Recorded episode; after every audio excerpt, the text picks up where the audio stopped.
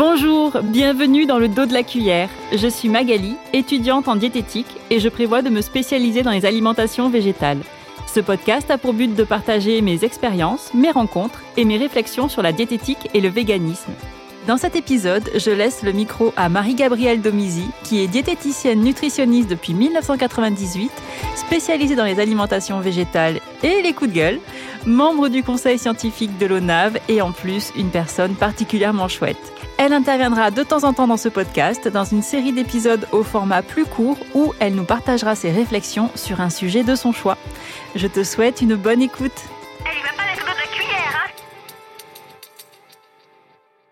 Bonjour à tous et à toutes et merci Magali de m'accueillir dans ton podcast. Imaginez que vous avez des super pouvoirs. Que feriez-vous avec ces super pouvoirs? Enfin, je vous demande ça, mais il faudrait déjà déterminer quel super pouvoir nous pourrions aller piocher dans la liste des fantasmes de l'humanité. Être invisible, voler, se téléporter, lire dans la pensée des autres, avoir le super pouvoir de choisir tous les super pouvoirs que l'on veut. cela vous fait sourire? Eh oui, arrêtons de rêver, les super pouvoirs, cela n'existe pas. Pas plus que les super héros et super héroïnes. Mis à part Chuck Norris. si vous ne connaissez pas, désolé, même Google ne cherchera pas.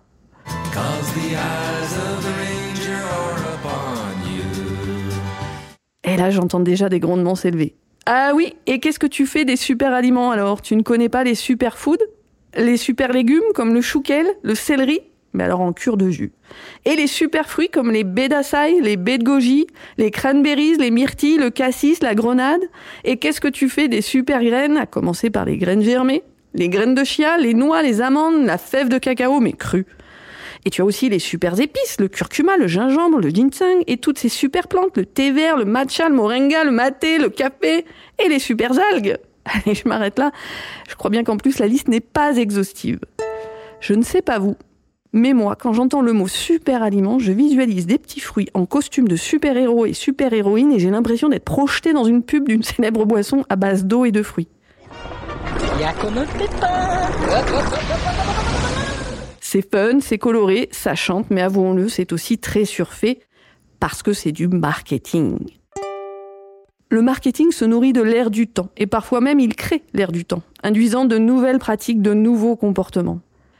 Car oui, les super aliments sont un concept marketing.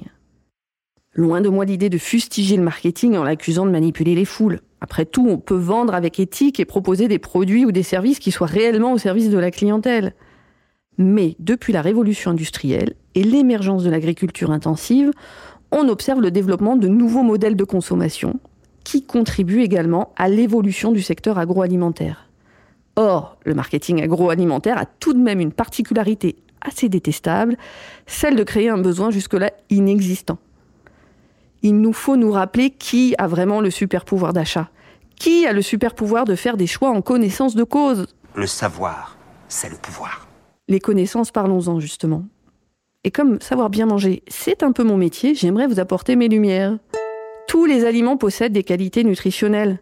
Il n'y a donc pas de bons ou de mauvais aliments, il faut arrêter avec les raisonnements binaires. Ce sont des comportements qui peuvent être à tendance saine ou malsaine. Et par comportement, j'entends euh, l'approche physiologique des prises alimentaires, mais aussi les consommations, les pratiques sociales qui régissent l'acte en lui-même, faire les courses, les modes de préparation des repas, les horaires de consommation, la structure même de ces repas. Il y a un ensemble de déterminants de ces comportements qui sont nombreux et de nature très différente.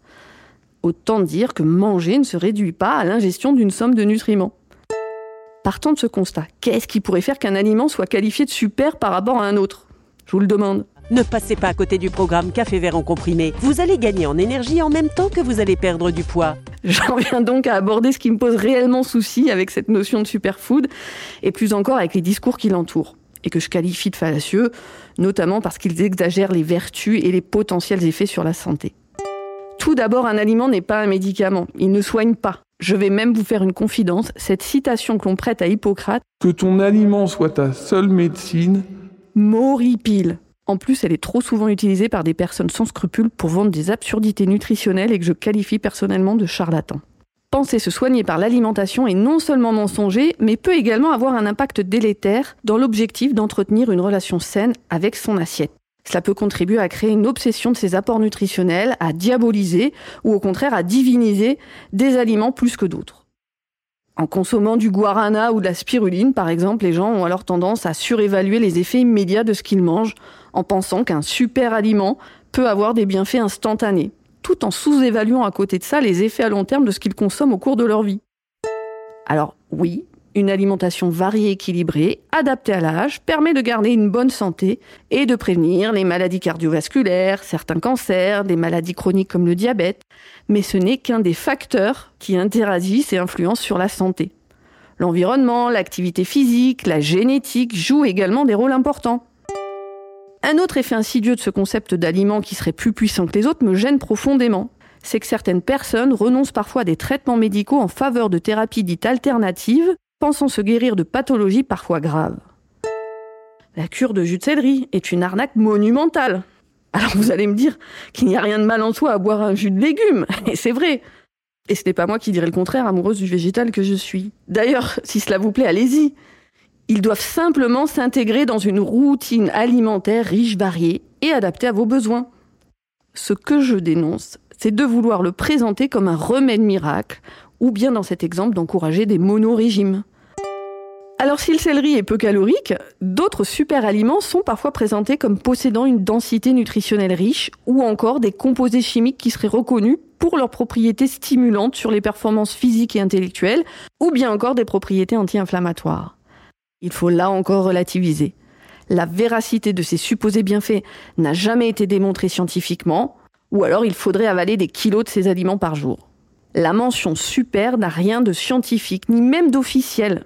Au mieux, elle confère la sensation de faire un geste sain, et parfois nous allège le portefeuille. À votre avis, ça vaut combien dans le commerce? Eh bien, ça doit valoir au moins entre 3 000 et 4 000 francs. Eh bien, grâce au club du téléachat et grâce à nos acheteurs, moins de 2000 francs.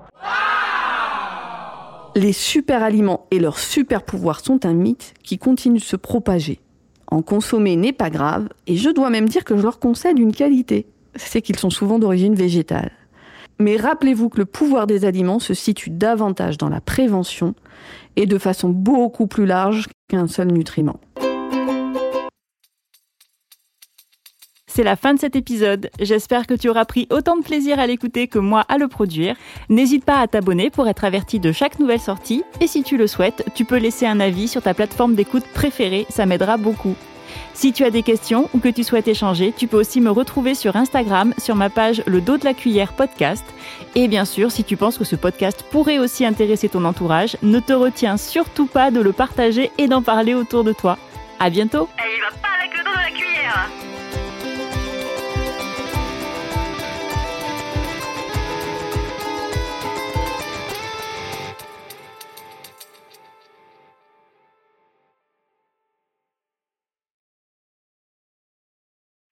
Ah, et un vrai trafic de super. Non, ça, je voulais pas te dire. Mince.